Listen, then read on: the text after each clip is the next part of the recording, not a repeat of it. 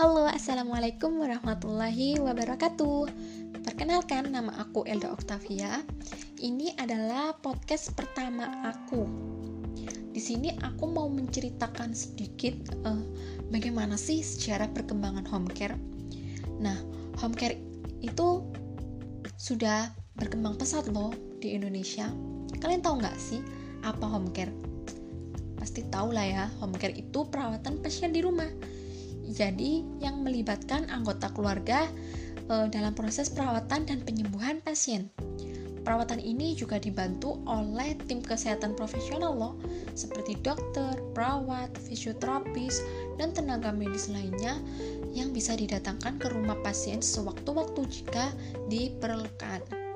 Nah, sejarah perkembangan home care ini di Amerika, home care yang terorganisasikan dimulai sejak sekitar tahun 1880-an di mana saat itu banyak sekali penderita penyakit infeksi dengan angka kematian yang tinggi. Meskipun pada saat itu telah banyak didirikan rumah sakit modern namun pemanfaatannya masih sangat rendah.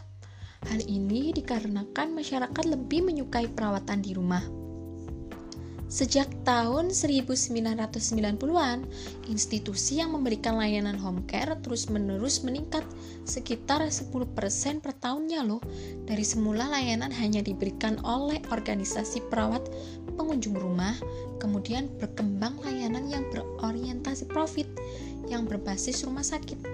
Di Inggris, home care berkembang secara profesional selama pertengahan abad 19 dengan mulai berkembangnya distrik nursing yang pada awalnya dimulai oleh para biarawati yang merawat orang miskin yang sakit di rumah. Kemudian mereka mulai melatih wanita dari kalangan menengah ke bawah untuk merawat orang miskin yang sakit di bawah pengawasan biarawati tersebut. Nah, kondisi ini berkembang sangat pesat sehingga pada tahun 1992 ditetapkan peran distrik nurse. Perannya apa aja sih? Yang pertama, uh, merawat orang sakit di rumah sampai klien itu mampu mandiri. Yang kedua, merawat orang yang sedang sekaratul maut agar meninggal dengan nyaman dan damai. Yang ketiga, mengajarkan keterampilan keperawatan dasar kepada klien dan keluarga agar dapat digunakan pada saat kunjungan perawat telah berlalu.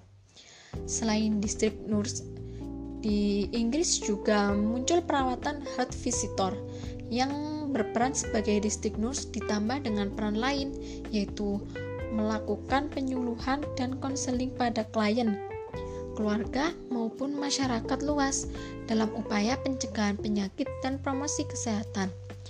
Yang kedua, memberikan saran dan pandangan bagaimana mengelola kesehatan dan kesejahteraan masyarakat sesuai dengan kondisi setempat. Di Indonesia, home care telah diperkenalkan sejak tahun 1974 oleh almarhumah Ibu Jenderal Nasution yang ketika itu beliau lebih fokus pada pemberian makanan bergizi kepada lanjut usia. Nah, maka dikenal dengan program home care kini tengah yang tengah berkembang pesat pada masyarakat Indonesia dalam beberapa tahun terakhir. Uh, sebagai contoh, dalam perawatan maternitas uh, pada rumah sakit tertua di Indonesia, yaitu Rumah Sakit Budi Kamulian yang ada di Jakarta, sejak berdirinya sampai sekarang, sampai sekarang sekitar tahun berapa ya 1975 itu telah melakukan program home care yang disebut dengan partus luar.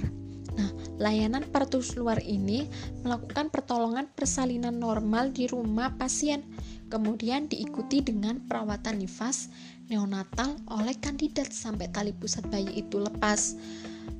Baik bidan maupun kandidat yang melaksanakan tugas partus luar dan tindakan lanjutnya harus membuat laporan tertulis kepada rumah sakit tentang kondisi itu kondisi itu itu maksudnya kondisi ibu dan bayinya serta tindakan yang telah dilakukan. Nah, kondisi ini tuh terhenti seiring dengan perubahan kebijakan Departemen Kesehatan yang memisahkan organisasi pendidikan dengan pelayanan.